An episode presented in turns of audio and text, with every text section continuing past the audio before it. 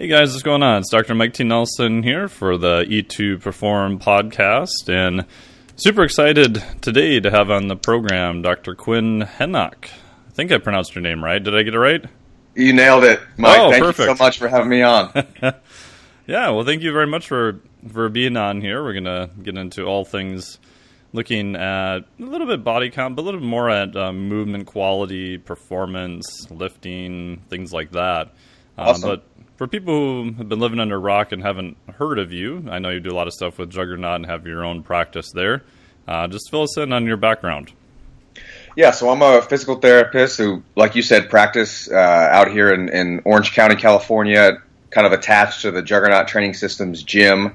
Uh, got a started as a Midwest guy, so I, I was Yay. born in Denver. Yeah, I was born in Denver. I, I grew up in, in uh, Indiana. It's actually where I kind of spent my, most of my childhood and went to undergrad uh, in, the, in the same area. played played football at a small D1 AA school, and then worked for a year as a strength and conditioning coach at a, at a couple places, and then just decided that I wanted something more in my education. I just felt like there was a gap when I saw you know athletes were getting injured, or if I saw something going kind of off in in their movement. You know, I could see it, but I didn't quite know what was going on. And I thought physical therapy would be the perfect bridge, and so I went back to physical therapy school in 2010 and graduated from the University of Indianapolis in 2013 with a DPT and practiced in Kentucky for a couple years. Uh, s- similar market attached to a gym, and then. Uh, have been in talks with Chad. I'd already been working with Chad Wesley Smith of, of Juggernaut with seminars and different things like that, and we just decided to kind of make a move and, and come out here and start a start a practice with them. So it's it's been about a year now since we did that. It's it's been great. Very cool. And so you're at the same facility then they're at out there, is that correct? Exact same. Yep. My uh, I open the door and there's the gym. My Nice. office is kind of yeah, it's really cool. My office is just a, you know it's it's it's attached, it's adjacent to the actual training facility, so it's a great setup. What do you find is like I know there's other places that are are doing that too. Like I know a lot of uh, fair amount of even CrossFit gyms that uh, friends of mine run where they've got a a PT in there, uh, you know, part of the time, or they've got a massage therapist like almost full time in a couple of places. I know um, Yeah. Krusty's got you know several people that he works with to kind of coming in out of his place there, Krusty Performance. Um, what do you think? Uh, two questions on that. What is the benefit of that, and do you think that is something that will become more and more popular in the future? Oh, I think I'll take your second question. I think it, it definitely will become more popular, and it's in the past few years. I think it's boomed. One because of the the laws have changed a bit in the physical therapy profession, so we're able to see in every state, in some capacity, we're able to see athletes or patients on uh, directly without a physician's referral. So they Ah. call they call that direct access, and so yeah, we've I didn't know that was every state because I just found out It- Minnesota has that like as of about a year ago. So that made my life a lot easier. yeah. So every every state has some capacity for direct access. It, it differs from state to state as far as how free that is, what that actually means. But that's been huge because now physical therapists can become primary care providers in a sense, right? We, we're trained every every physical therapy program is is now a doctorate. And so we're trained to be able to differentially diagnose. If there's something that I feel is a medical problem that's out of my scope, then I refer out you know, and then and with direct access, we have to have that knowledge. But I think that's been huge because now, you know, if a physical therapist is in a gym, they can just come straight to you, and there's there's no middleman. Mm-hmm. Uh, so so that's been huge, and that, and that every the boxes now, I think the the CrossFit gyms are changing as well because we actually half of the the facility that we work at is a CrossFit gym, left Right. coast CrossFit, and the other half is Juggernaut. So, but I think these boxes are getting bigger, like their spaces are getting bigger, I, and I don't know, you know, I again started my uh, my CrossFit awareness kind of in 2009, and that was in the Midwest, and the gyms that were smaller, you know, maybe a thousand to three thousand square feet. At least out here, some they're just huge. Some of them are, are massive, you know, 10, 11, 12,000 square feet. And there's always office space in these places, or there's always an open corner. And so it's just very easy now. We don't, if a physical therapist can just set up a table in the corner of a gym, there's really there's really nothing else they need. Uh, and I think that gym owners and athletes are, are becoming more savvy to the whole. I don't want I don't want to say prevention because we that's that's that's a we can't prevent anything, but I think just proactive as far as their health care. Uh, and then the and just their body, you know, the maintenance of their body. So it's all it's there's it's multifactorial, but I, I definitely think you're going to start to see more and more of that. Very cool. And so, how does that kind of look like on a day by day basis? Are you kind of split in terms of sort of hard appointments you have, or do you have like sort of gym quote unquote office hours, where it's just kind of a walk in type thing, or what does that look like? It's, I mean, it's always so if I'm in the office, my door is open. Now, I may be with a patient, but you can always come in, you know, and, and we can, you got something going on. I'm, I'm pretty I'm pretty lenient with my time. I, I, if I don't think if I think it's something that's you know going to resolve on its own, you know, people, people come in, hey, you know, I just I tweaked my shoulder yesterday. What do you think? And I can I can look at it, move things around, and, and say, yeah, you know, just don't do don't do overhead movement for the rest of the week, and and come back with these, you know, one or two exercises, and it's there. And you know, we do consults like that all the time if it's something that I feel like needs an actual evaluation, needs a plan of care, maybe it's a it's a, a post surgery, then you know we're setting up actual appointments just like you would with any physical therapy appointment. I've got a scheduler, you know my my office is there. I've got set set hours, uh, set time frames that that will work together. So it's kind of it's casual, but at the same time, you know, it's got more. It's got the same traditional model, uh, but the setting is fantastic being attached to the gym because I can I work with the athlete. We can talk about their program, and then I can go right to the coach, and he and I or she and I can have a powwow about the exact modifications or, or things that we just discussed, you know, in the evaluation. So this bridge of communication is is always there, and I think that's probably the the biggest perk is that everybody's on the same page. You know, I'm not telling the athlete one thing and then they're going to the coach and the coach is saying something different. There's buy-in on both sides. It's I think that's the best part. Yeah, I kind of refer to the first part of the assessments there as uh, the, the drive bys. It's like, mm-hmm. oh, I did this. Oh, well, you only got like five minutes. Oh, okay. yeah, exactly. But I, I, I, think there's a lot of benefit to that, though, having someone who knows what the hell they're doing just to confirm or deny what the athlete is thinking. So they don't have those horrible thoughts of, oh, I really messed something up, or, oh, it's maybe worse than I thought. You know, just getting someone a professional opinion to see what's going on. Totally, absolutely.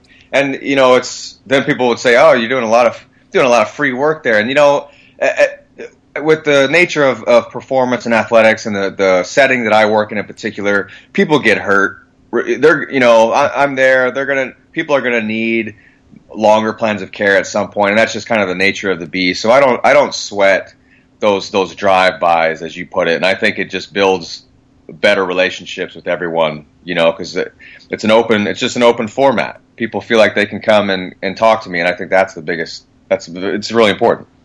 Yeah, I don't think it's that much different than you know a coach who's at the gym who may not necessarily be coaching a class, but is hanging out, and someone has a question, or you know if you do nutrition stuff, or heck, even if you work online, you're still writing free articles. I mean, I think that's just yeah. for, for we can debate all day later, maybe over a few beers, if that's the best thing to do for the fitness industry. But as of now, I think that's kind of the accepted practice. yeah, yeah, I'd agree. Yeah, cool. So for people who are listening to this who may not have access to someone like you in their gym, like what are the most kind of common things that you see a fair amount. And then the second part is what can they do about those? Common things, as in ailments, injuries. Yeah, just in terms of ailments and injuries, I'd say things that you feel are rather preventable. I mean, obviously, there's going to be you know freak sort of unfortunate accidents and sure. things of that that happen. But what are kind of things that you see just sort of over and over that maybe could be changed by them doing a different warm up or cool down or programming changes? So something right, right, that right. they can kind of take action on if they don't have access to someone like you. Got it. Eh, you know, it's it's this is. I'll speak in very very general terms because obviously, you know, sh- saying something like shoulder pain, uh, the the fix or intervention can be something different for everyone. Oh, so sure. that you know, but I would say in my in my setting again, I I work with a very distinct population that that uses the barbell uh, as almost as you know as part of their the barbell is their sport. So they're they're training or at least using the barbell as a very, very important adjunct to their training, to their sport training. And so when you think about that type of, of training modality, the barbell is this symmetrical implement. It's, it's usually, you know, you're using, you got both feet planted on the ground, you've got a bilateral stance, so your feet are parallel, both your hands are fixed in a symmetrical position. And so it's really, really great for making an athlete super strong. But if you've got some left to right asymmetries. The you know a two footed squat where your feet are parallel and you've got some type of hip shift, like we see this a lot if you're looking at somebody's squat and they're shifting to the left or they're shifting to the right or they're twisting.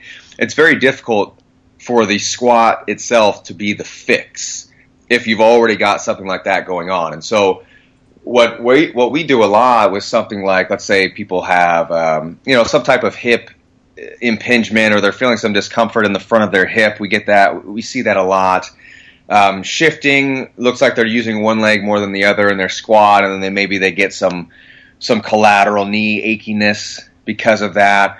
We've got a we're doing a lot of, of single leg work on the back end, and so we're doing things like front foot elevated split squats, where that front foot is is up on maybe a six inch block and you're doing a split squat from that point, but you're getting that you're still getting a very deep hip flexion position on that front hip, and that's it's almost that's a really effective way to tease out any asymmetry in your two-footed squat because you can you're obviously you can work both sides and you you have nowhere to hide really from left to right.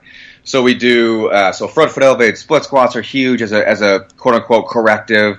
We do a, a ton of, of single leg RDLs or single leg uh, deadlifts, but they're very, very strict in making the athlete really own that stance position on each leg and without letting them kind of shift around and, and you know, comp- do what they have to do to just get the work done. But we're really focused on them using both legs. And we do the same thing for the upper body, you know, with pressing and push press and push jerk and split jerk. It's all, it's all, you know, two arms at the same time. It's a, if you've got some type of asymmetry or, or rotation in your rib cage or a twist, it's very difficult to correct that under the barbell. And so we're doing a lot of single arm pressing, half kneeling, single arm pressing, uh, single arm pull downs, just anything to get them to be in tune with one side versus the other. And honestly, you know, there's not a it doesn't there's not a lot of magic tricks that we do. Uh, it's it's very very simple. It's very it's very basic. We we load in order to correct, but the way that we do so is by picking the regression that's maybe a step or two below the movement that we're trying to correct and and then load it slowly and progressively that way. So again, if it's if it's a barbell, if it's shoulder pain with a barbell press, then we're knocking that down you know, to a half kneeling bottoms up kettlebell press maybe, but we're and we're, we're, using tempo. And so instead of eight to ten reps, you know, for some type of hypertrophy stimulus, we're doing three to five, but it's a five second descent. And it's, you know, a five second descent. It's a slow, uh, heavy resistance training that it can kind of build some resiliency. I don't know if that answers your question, but yeah, most most of what we see hip hip pain, uh, shoulder pain and then we're just figuring out the variations that we can load that don't recreate the exact symptoms and then build back up from there. Yeah, I, I think that's huge. And that's sort of one thing I kind of stumbled on by accident, even just with programming with clients, is I think in general in the community, although it's getting much better, is the assumption is that if you're doing a symmetric exercise, front squat, back squat, push press, whatever with the barbell, that you must have symmetric firing of the muscle to accomplish that. And what I've seen is kind of exactly what you've seen is that in some people, yeah, and other people, not so much, right? You can mm-hmm. watch at the same spot, you can see where they're seeking more mechanical efficiency by pushing their hip back or going more to the left side or different right. things in the movement. And then when you break that down into just um, unilateral upper or lower body. That's one thing I've done too is just testing people just for basic strength. You know, and I've even gone as far as even just using something like gasp, a, a leg press. You know, press with your right leg, press with your left leg. Yeah, it's not that specific. Maybe it doesn't transfer that much. But if you've got like some massive difference in reps, there's something going on there, you know. And I think a lot of it is just demonstrating to the person that they have an issue going on, and then try and by doing those exercises, I think you get a little bit more buy-in, and they're probably more likely to do the follow-up exercises then too. Oh, I agree, and I, I think though I think the leg, uh, single leg leg, uh, leg press has utility. I think that it's you know take some of the coaching out of it too. Because Right. if you're seeing you know you're seeing these types of asymmetries in a in a barbell lift, you could just pull your hair out trying to fix that with corrective with cueing. You know, hey, you know. T- don't do that. Lean this way. Push with your other arm. You know What? What are you talking about? I don't do that, yeah, coach. Exactly. yeah, they can't feel that. And and so if you've got if you're just naturally have these unilateral movements in the program, you can almost it's not that it's going to take care of itself without any coaching or correcting on the on the front end, but it does take care of a lot. You know, and, and it you'll start you'll start to see over time that their bilateral movements now become a little bit more symmetrical naturally because they've learned how to use both sides. Yeah, I totally agree with that. And I've even gone as far in some programs as to if I've got a shorter period of time and the client is okay and doesn't think I'm a complete nutbag, I'll have them only do that weaker side, right? So you may be only pressing from uh, lunge stance, weight on your left leg, pressing with your left hand only for four to six weeks. You know, People they- forget about that, huh? That Oh, they look at you like you're a, a two-headed space alien. They're like, Yeah. "But my right side's going to get so weak." I'm like, "You're currently your left side is so weak compared to your right side in that movement." And I've tested them again at the end of that, and their symmetrical lifts go up, and the right side never really got any weaker. You know, probably No. a cross education effect, or it's just that much stronger, whatever.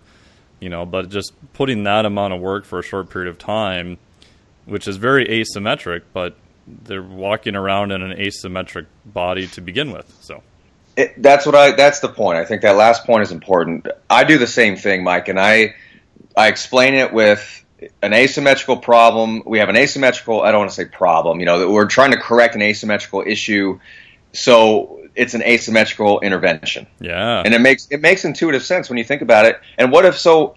If you have that left to right, uh, you know, strength discrepancy, if you're doing the same volume on both sides unilaterally, aren't you just the, the the tide is raising all the boats. Right. It's, it's kind of you're just you know you're getting stronger with the asymmetry. It's not a bad thing, but I don't know if you're correcting anything at that point.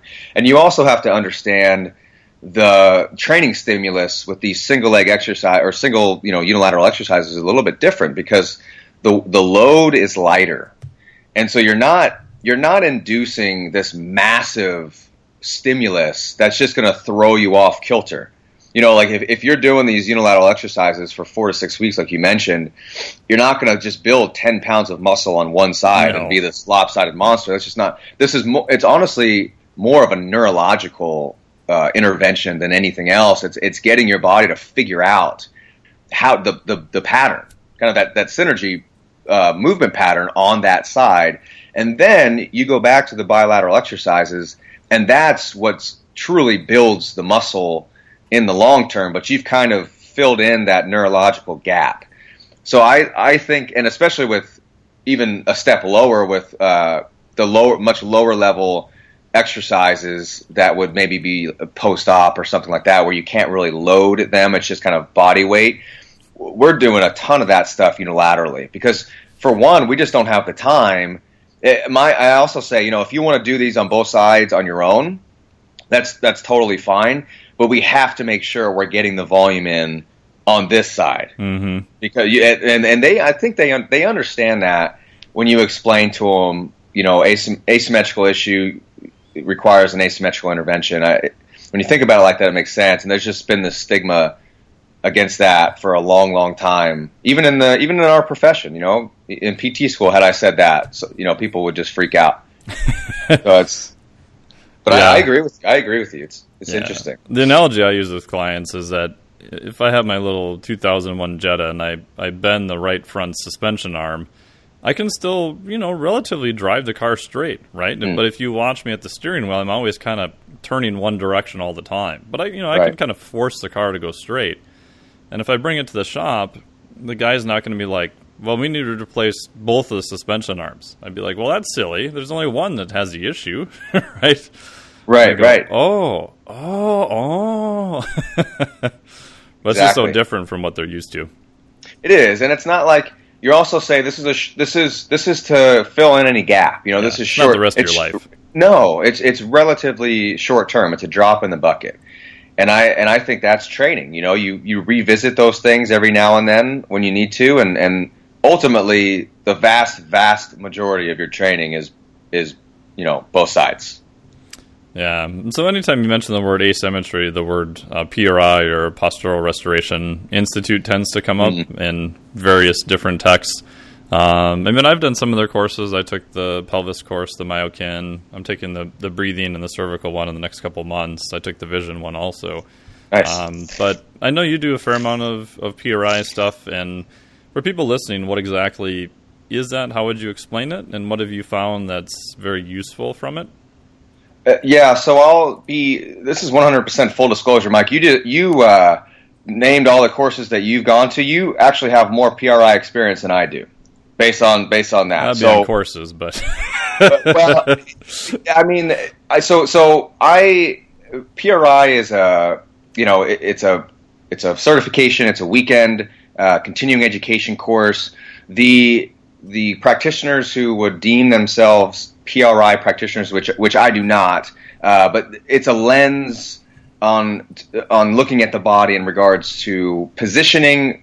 So your axial your axial skeleton, your your rib cage as it relates to shoulder function, your pelvis as it relates to hip function, and ultimately uh, your your autonomic nervous system and the correspondence there with your diaphragm and, and just kind of how the brain perceives positioning and movement. And it's it's it goes very far and these again are the courses I have not taken very far down in regards to the the autonomic side of things and how we they hope to manipulate you know our, our sympathetic or parasympathetic nervous system. Now again full disclosure I feel or I have not seen a ton of research that can that can speak to you know if I do this breathing reset I have now tapped into the parasympathetic or sympathetic nervous system. If I uh, the word tone I don't even know honestly know what that is you know I decrease tone muscle in the in the muscle it doesn't feel tight anymore is that a perception but regardless PRI can can be some can be a lens in which you look at human movement and and the skeleton, and that's how I I take it from a very simple lens. So, for example, the rib cage. If somebody's laying on their back and they flatten their rib cage to the floor, so they exhale and they flatten their rib cage down, or they take their rib cage and they tilt it up towards the ceiling, so they flare their bottom ribs. If you do one or the other and test shoulder range of motion, then what you'll find is that based on rib cage position, the shou- your shoulder mobility will be altered. Be, and this is something that's very intuitive. You think about it, your shoulder blade sits on your rib cage. Your your rib cage is the anchor for your shoulder, and so it would make total sense that the position of your rib cage dictates your shoulder mobility to a large extent. Now, what I'm not explaining is is that good or bad? Is this position good versus this position bad? And that's where I think I may differ from some of the quote unquote purists because I think that uh, I've not seen any data to go one way or the other. But just understand that shoulder that the, the rib cage position will dictate your shoulder mobility. And so in general, we're trying to keep that rib cage stacked over the pelvis as opposed to and you guys have probably seen this a lot in in the past is when somebody presses overhead or they're pressing a barbell, you see their entire rib cage just kind of tilt backwards. Mhm. It's like it's like their shoulders are in their lower back, you know, and they're using they're using their their lower back to press the weight. Uh, and and I spin it from a performance perspective where I want your sh- I want your rib cage stacked over your pelvis. I want I want your shoulder stacked over your rib cage so that you can support the most weight. I don't spin it from an injury perspective, but but it's it's basically but it's the same coaching at the end of the day. And so from what I've taken from PRI, I'm more cognizant of positioning as far as, as rib cage as it relates to the shoulder. So I'm, I'm trying to get people to, to keep that rib cage stacked over their pelvis as they're you know pressing a barbell over their head, for example. And it's and then we go down to the pelvis, the same thing. Now we definitely know that pelvic pelvic tilt, anterior pelvic tilt, posterior pelvic tilt affects hip mobility, and this has been shown in uh, biomechanical studies. For example, anterior pelvic tilt, so uh, dumping the pelvis forward, or would lead to a, an arching of the lower back, decreases the amount of hip flexion and internal rotation mobility of the hip joint, and that's just that's just biomechanics. So that's just that's just the way it works. So uh, practically, what that would do, if you imagine arching your back as hard as you possibly can, and then trying to squat as deeply as you possibly can, you're probably going to run into a little bit more tightness in the hip joints than if you had uh, slightly posteriorly tilted your pelvis and then squat it down as deep as you can. You'll probably have a little bit more space or perceive a little bit more mobility in your hips. Now, again, good or bad, uh, are we going to, you know, go pooping dog squat under 400 pounds? the answer is no. We're going to, we find a, a, middle, you know, a neutral position where we do still have an anterior pelvic tilt and lordosis, but it's, it's, we're not relying on that as our stability factor. And that's, again, that's the lens that I've taken from something like PRI is is just that position matters in the sense that it dictates movement. That's that's good or bad based on the individual. It's based on the goal, but but the pelvis dictates the hip, and, and the rib cage dictates the shoulder.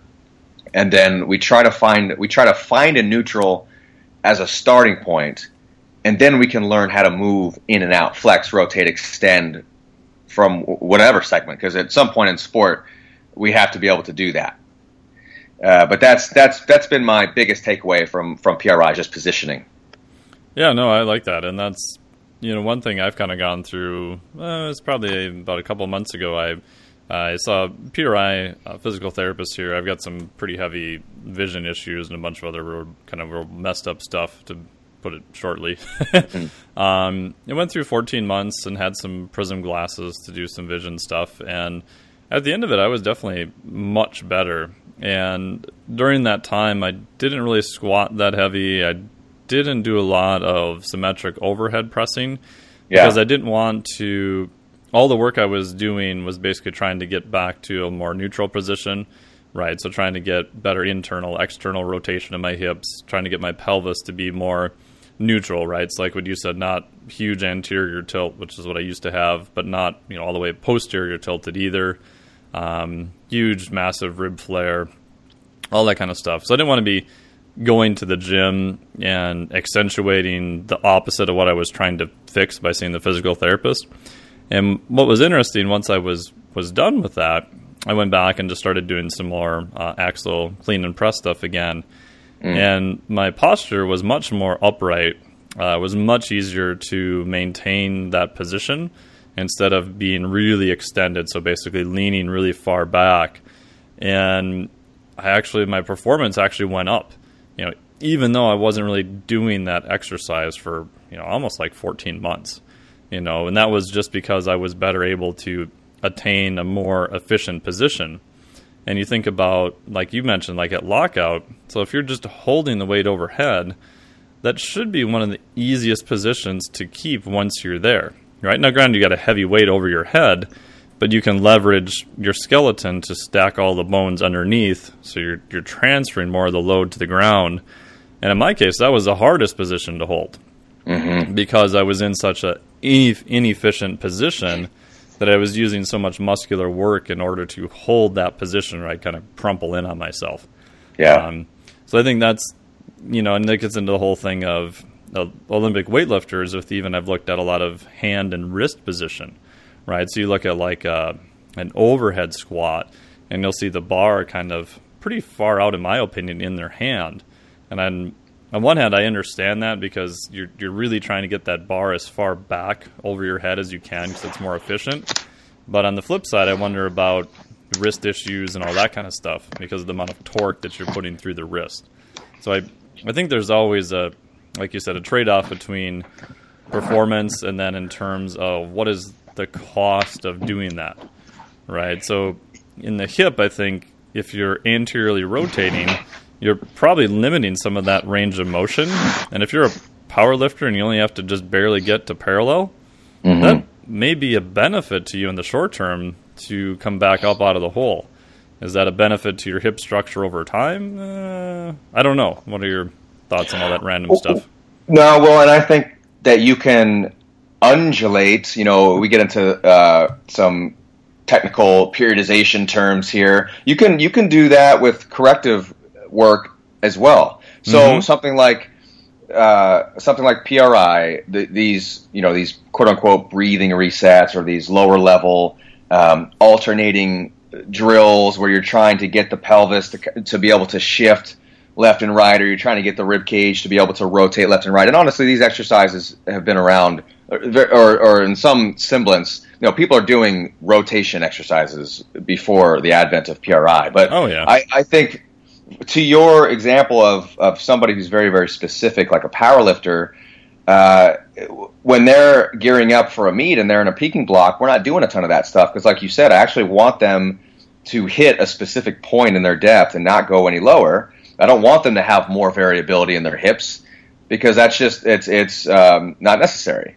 right? And it's just gonna it's affect performance. But you know, after a after a meet, and they feel beat up. They've been doing the same movements you know, it's this kind of just chronic pattern that their body tends to kind of shrink wrap, and you know they can feel a, a, loss of mobility and just not just not quite as healthy in general. We've got four months until the next meet. We then we start to incorporate some of that stuff. You know, we're, we're doing we're doing some of these lower level hip shifting uh, exercises, these these rib cage or these T spine mobility exercises where we incorporate some type of breathing pattern that it, you know shifts something in their system to be able to gain to glean a little bit more range of motion when you fully exhale and you focus on an inhale where we're expanding the rib cage 360 degrees. I don't we don't know the mechanisms of of why that creates a little bit more uh, you know perceived range of motion in the shoulders or the hips in that moment, but it certainly seems to be the case. Uh, you know, just based on the athlete's subjective report to us as they're doing so, and they they get up and they just feel a little bit better. You know, they they mm-hmm. feel looser. Uh, they feel quote. I've had it described to me as just feeling more tied together. And this is this is very anecdotal. You know, it's it's not it's not scientific in the sense of of us being able to measure this from an autonomic standpoint. But I but just clinical experience. Uh, we visit that stuff for the first month or so of an off season, and guys just feel healthier, and, and, and that's been uh, pretty consistent across the board, and then we'll start to taper that stuff off, and you know, as they're as they're gleaning into more specificity. But and you mentioned you know the sport of weightlifting again, uh, almost to the extreme. You have to be hypermobile is almost a badge of honor. Yeah. You know, if, if you can touch your touch your butt to the mat, but at the same time, you have to be extremely explosive and, and have a strength component as well. So it's almost the trifecta of. We talk about uh, you know risk factors for injury, hypermobility and explosiveness at the same time. It's just like, whoa, you know. And so, and then you're balancing this barbell, and now it's overhead. You know, the yeah. bar is no longer at your waist or on your back; it's over your head. And so, any, any again, any asymmetry that we're seeing, any, and you see this with weightlifters a lot, like the twist coming out of a snatch, or there you see when they pull off the ground, one side of the bar is lower than the other. It's just so hard to fix that in the actual lift itself, and, and so we're doing some of these lower level alternating drills or we're trying to rotate through the rib cage or we're trying to gain gain a little bit more hip internal rotation on one side, you know, versus the other. Just things to kind of get even out the the variability, you know, in the hips and the shoulders translates decently well to a sport like weightlifting that requires uh, symmetry, you know, to, to optimize. So that's really been my utilization of, of stuff like PRI is just getting people to kind of understand that there are differences from left to right. And then it's kind of up to me to figure out if that difference even matters. And I think that was one thing that I did. I maybe went too far. You know, just when I first started learning about that stuff, is is like, oh, everybody's got these. Ace, we got to fix everyone. And I, and I was very biased in my thinking. You know, everybody's got this this particular pattern just because that's what I had learned, you know, last Saturday. and so and so now it's it's more of all right. Let me let me take a step back and let's objectively look at each side, range of motion of each hip, range of motion of the shoulders. Let's let's look at how the pelvis rotates from left to right. And if I if I do see an asymmetry that also correlates to something that I've seen in their lift or in their movement and that, that they're reporting to me, if it, if it has some type of tie in, then we're going after it. Yeah, and I think that's always the hard part. And, you know, a lot of this on a day by day basis is much more of an art than a science. You know, in a perfect world, yes, it should all be a science, but there's so much stuff we just don't even remotely understand.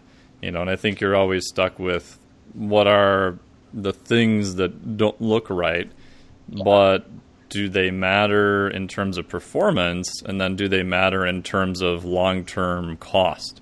You know, because right. you've got you know examples like um, Lamar Gant, if I remember right, was a famous deadlifter who had probably one of the worst cases of scoliosis you've probably ever seen in your life.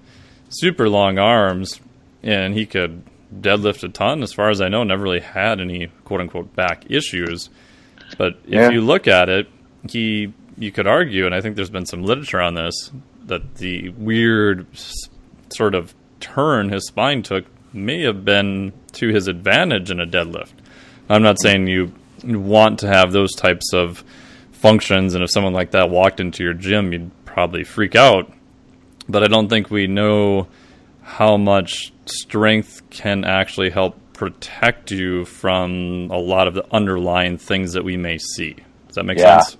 It does make sense, and you know that's why I've gotten so far away from uh, it's kind of fear mongering language when I try to educate the athletes on why we're doing some things. I don't say things like, if we don't fix this, you know, it could lead to injury. Yeah. Because, it, or, or, you know, we got to stop doing that or you're going to get hurt, you know, it, because we, because we don't know that. And, and I could just be noceboing that person, you know, that they were doing this thing for their entire career and they feel fine. All of a sudden I say, oh, that could be a problem. Two weeks later they come, oh, you know, you were right you know, my back's starting to hurt now. And I just, and you know, I see that, and I, I just don't, I, I don't want to encourage that, uh, that type of, of biopsychosocial effect on people. So I, I'm always spinning to performance. You know, if, if we're fixing an asymmetry, if, if I'm, if I'm going after hip rotation, or I think your, your pelvis isn't rolling over the top of, of one hip versus the other, and it's, it's, and I, and I, the way I explain it is, listen,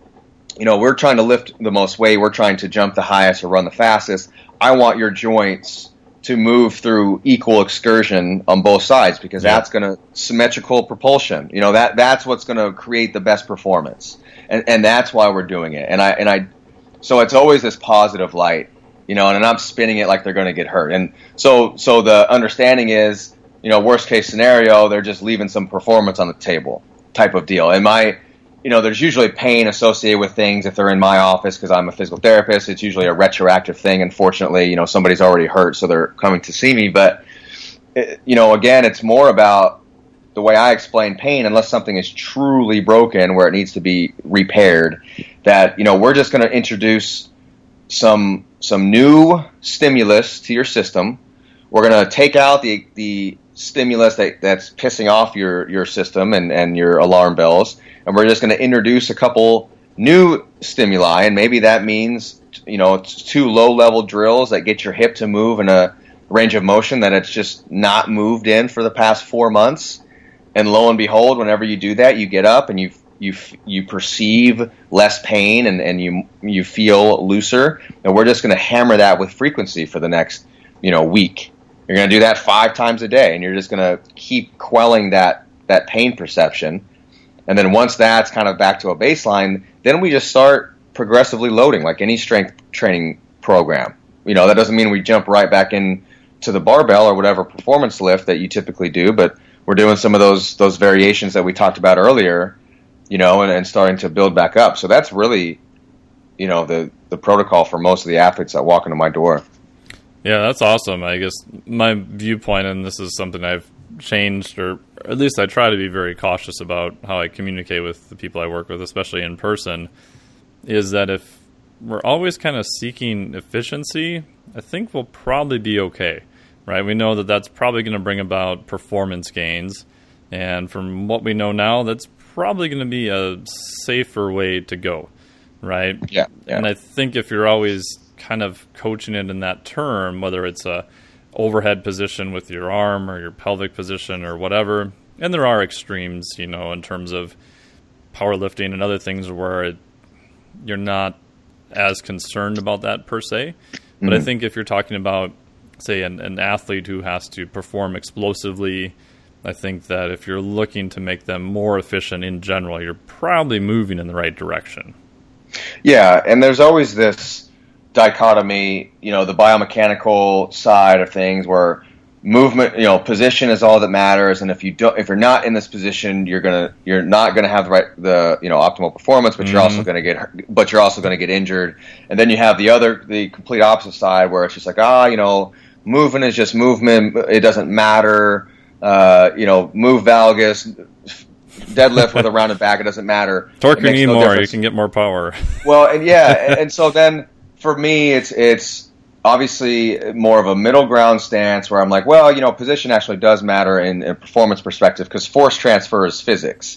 You know, that's that's a science. We know that if, if, if we're if we're positioning our levers in a certain way, that's going to be more of a mechanical advantage or or not.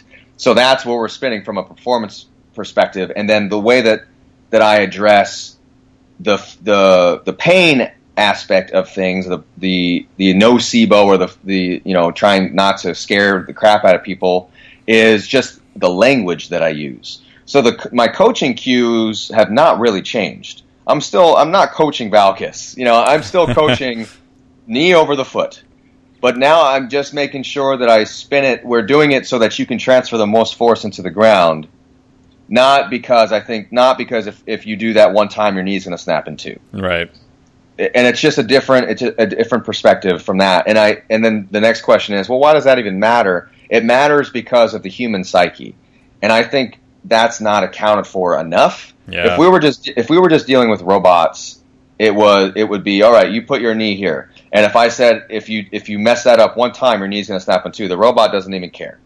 But this is a human that we're thinking about and these are and these are athletes that are very superstitious and they're they're already terrified about getting hurt anyway, and if they've had any injury in the past, oh, yeah. it's in it's in the back of their head already.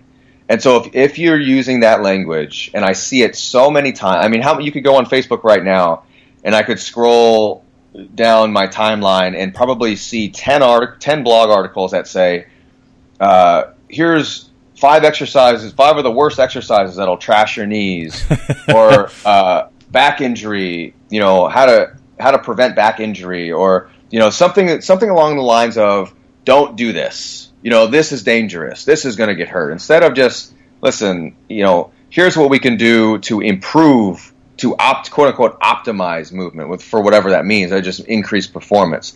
That's just that's been the biggest change in my practice the past three years or so is the is the language that I use, and I and I think it's really really important because tr- performance itself, positioning, training, uh, strength and conditioning programs, that, that stuff changes. You know, you you find new things, you you read a little bit different research, but all in all, you know, the exercises themselves, it kind of takes care of the program. You know, that stuff stays pretty constant, but your interaction with the the other humans that you're working with just is such has such a profound effect.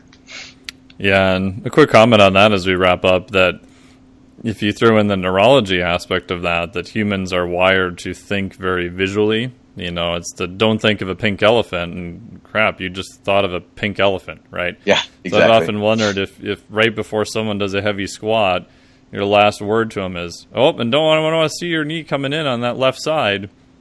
Well, what did you just do? You just reminded them about the thing that you don't want to see, but you've probably made it more likely to happen. Even though you had the best intention of trying not to, I think just cueing them, like you said, what you want them to execute. You know, I remember once when I was learning to snowboard years ago, I did a tree run out in Colorado, first time I ever been to Colorado. Oh, it was really hard. And I'm like, I'm pretty good at snowboarding. I said, why do I feel like I'm almost going to thwack one of these trees? And I was talking to this stoner dude on the, the bus on the way back. And he's like, man, just look at the spot between the trees, man. yeah. And I'm like, yeah. oh my God, he's right. I'm looking at the damn trees. yeah. So exactly, that's exactly right. It's and that's that nocebo. Yeah, exactly. You don't, you don't want to create problems. You're always we we know as practitioners in the back of our head we're ultimately trying to reduce injury risk. Like we know this. Like you're in my office because you're hurt, and my goal in the back of my head is for you to not to get hurt. And I'm t- and every and then when you go back to your sport, I'm going to be paranoid as hell Mhm. that you're going to get hurt again. Uh, that's just that's just how it is. I know that, but I'm not pro- I'm not I'm not exuding that on the athlete. You know, I'm not exuding my fear into them, uh, a fear that they already have.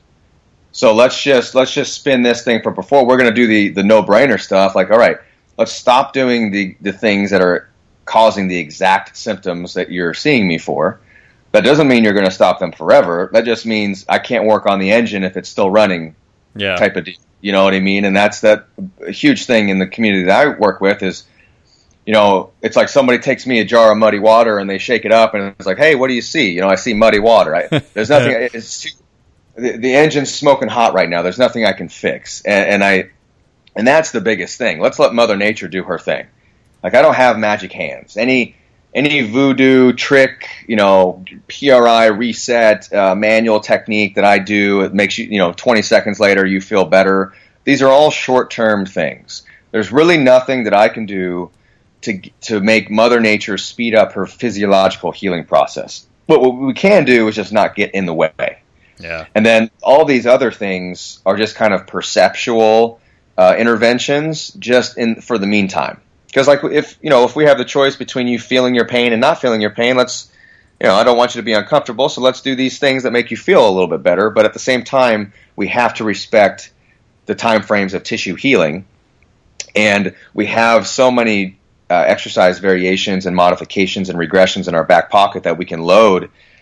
There's really it, typically there's there's always something that we can do to get a training effect, and that doesn't mean three sets of ten clamshell or three sets of ten with a pink TheraBand. like we can move some weight, we just got to figure out the positions that don't don't piss off the body part that's trying to heal. Uh, and as simple as that sounds, and I, I think that's you know I'm not going to write a book on that and and have it sell uh, you know hundred thousand copies, but at the end of the day, that's about as that's about as, as simple as it gets. You know, in our clinic, stop doing stop doing the dumb shit, and and you know, let's let's rebuild a little bit. Yeah, no, I think that's an awesome ending note, and I've I've told that to multiple trainers, and I'm not a physical therapist, but the one thing I, I did finally learn was that if a client complains that when I do X it hurts, then we stop doing X. Yeah, you know, and you're like, but that's so simple, and you know, fifty percent of the time, well, it's utterly anecdotal. A lot of stuff gets better, and a lot of times their pain goes away and never shows up again. It's like, hmm, go Shock- figure. Shocker. Shocking. Shocker. we we know that most most things are going to resolve on their own. Chronic chronic pain is much more of a biopsychosocial event that's based on Yeah. past experiences. This is this is science. This is a science that we don't understand to much extent at all, but we know that, that chronic pain is so much less about structure. Like if, if somebody has now they had the same injury six months ago and they still feel pain, well, that's far beyond the uh, physiological healing windows. The tissue should be healed by now. The pain perception is is caused by something else, and that's a whole different conversation. But it it it's it definitely uh, is important because it it affects the way that we t- that we talk to people. It affects the way that we that we intervene. But if you catch them early, you just you said it right there. Uh, just stop doing that for a little bit Yeah. and let it calm down. You know, if honestly, if that was it, if people actually did that, the need for me to have an actual office would be minimal. Like it would just be a phone call. All right, what's hurt? What what what hurts? What are the movements that hurt? This is how we're going to modify. This is what we're not going to do. Here, this is what we are going to do. Uh, you know, call me in a month, or call me. You know, if something really hits the fan. uh, but then let's follow up in a month and and see where you're at. I mean, that would be it. But nobody ever actually follows those guidelines. Yeah. You know what I mean? And so that, that and that's why you know it's mo- mostly just me talking people off a ledge. That's Oh, that's yeah. that's three quarters of my job. uh, telling you know you're not broken. You just you're really just not listening to me. You just keep not listening to me, and then you're, you're you're back. And I'm not telling you anything that's super smart either. Yeah. You know, it's just the basics. It's really it really just comes down to that. No no magic, no voodoo. Cool. Well, thank you very much. And if people are interested in learning more, what's the best way for them to find out more about you? Yeah, you know, we've got, I think, clinicalathlete.com, we've got a network of healthcare providers who have a better understanding of athletes. And so we've, we've set that directory at clinicalathlete.com. So the public can just go on, they can check the map for a provider in their area and, and have a, there's a profile page for them and they can read all about their background. And so the idea is it's just giving, you know, it's giving athletes, healthcare professionals who aren't just going to tell them to stop squatting or, or or you know, we just talked about telling people to stop doing things, but you know, just or like squatting, squatting is bad for your knees, or yep. you know, you shouldn't you shouldn't deadlift anymore. Just do just just take it easy, stuff like that. So we've set a directory of clinicians, clinicalathlete.com, and then as far as me, you can just uh, search my name on social media. I, I, think I'm the only Quinn Henoch around. Uh, I'm DPT on Instagram. Quinn Henoch on Facebook. I've got a, a YouTube channel where I put it's it's kind of my home exercise program. Honestly, is the reason I have it. So I send videos to my to my athletes. But uh, Quinn Henoch has got a lot of the drills and, and things that I described today, and other ones can be seen on my YouTube channel. And I'd say that's a that's probably a good start. Most of the articles I've done is, are on Juggernaut Training Systems uh, website. Most of the blogs, and yeah, they roll from there. I, I, I usually, if you send me a message on on various media, I'll I'll get back to you. I can't guarantee when but I, I do get back to everyone uh, in, in some capacity. So so yeah. Cool. Well, thank you very much for being on the program here today on the Eat Perform podcast. We greatly appreciate you sharing your knowledge and all your time. Dr. Mike, I really appreciate it. Thank you so much. Awesome. Thanks, Doc. Take care. All right, you too. All right. We'll see you guys next time. Take care.